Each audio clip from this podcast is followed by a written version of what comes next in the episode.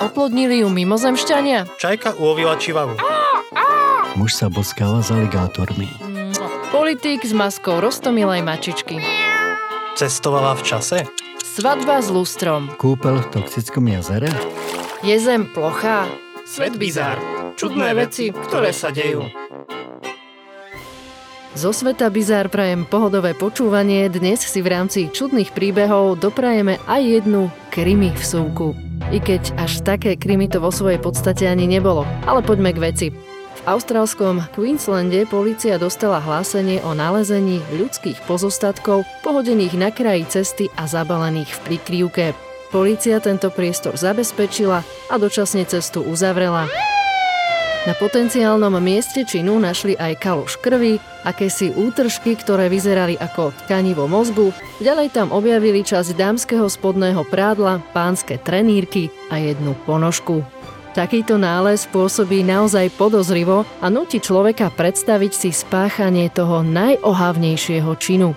Po niekoľkých hodinách vyšetrovania a zaisťovania stôp forenzní experti zistili, že údajné telo obete je v skutočnosti veľmi realistická sexbábika. Dokonca poznáme aj jej meno. Volala sa Naomi, tak ako uvádzal manuál na jej používanie, ktorý policajti tiež našli v jej blízkosti. Napriek tomu, že našťastie nedošlo k újme na živote, policia chce pokračovať vo vyšetrovaní pôvodu nájdených objektov. Od miesta nálezu nie je široko ďaleko nič okrem pustatiny a najbližšie veľké mesto je Brisbane vzdialené asi 10 hodín autom.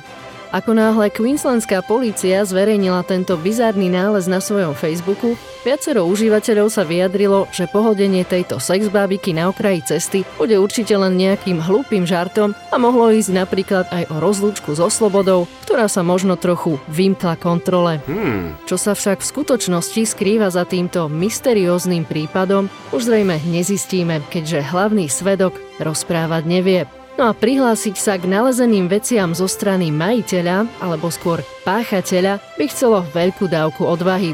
Každopádne hlavné je, že obeťou tohto príbehu je iba úroveň hrdosti neznámeho individua.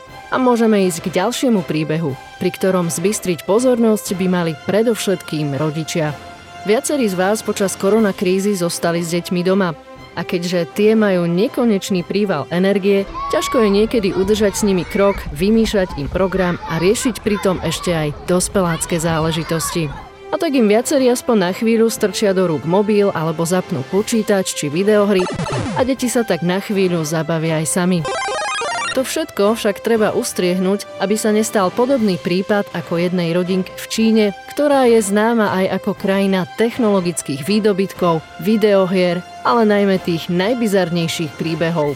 Mladá rodina nedávno zažalovala herného giganta Tencent po tom, ako ich dve deti skončili v nemocnici, pričom za všetko obvinuje práve túto firmu. 9-ročné dievčatko a 11-ročný chlapec totiž skočili z budovy vysokej 15 metrov aby zistili, či sa vrátia k životu, ako to dokážu postavičky z ich obľúbených videohier. Obe deti boli v kritickom stave s mnohými zlomeninami, pričom podstúpili viacero operácií. Ako neskôr uviedli rodičia, počas obmedzenia pohybu v dôsledku šíriaceho sa koronavírusu deťom zakúpili smartfóny, aby ich viac zabavili. Čoskoro sa im to však vymklo z rúk, keďže denne deti trávili aj 8 hodín pri mobilných videohrách. Hmm. A tak opantané herným svetom chceli porovnať svoje schopnosti s obľúbenými avatarmi. Chlapec dokonca popísal, ako sa prvotné sestrino odhodlanie zoskočiť z budovy zmenilo na strach, no následne ju upokojil, aby zavrela oči, chytil ju za ruku a skočil. Viac si vraj nepamätá. Potrebné chirurgické zákroky rodičia uhradili z peňazí, ktoré si požičali od príbuzných. No a od hernej spoločnosti požadujú, aby im zaplatila za to, že sa deti stali závislými práve na ich hrách.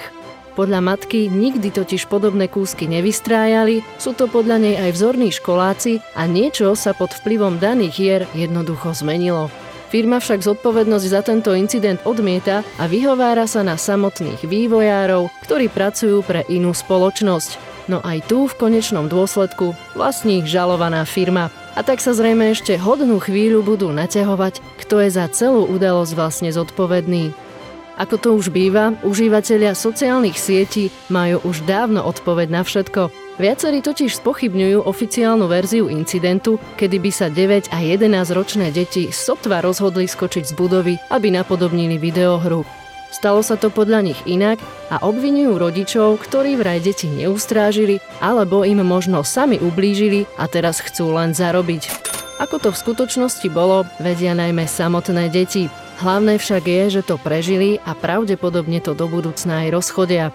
Koľko času však deti trávia hraním počítačových hier a ako tento online svet vnímajú, o to by sa ale naozaj mali starať predovšetkým rodičia. Zo sveta Bizár je to na dnes všetko, počujeme sa na budúce o tomto čase. Svet Bizár. Čudné veci, ktoré sa dejú.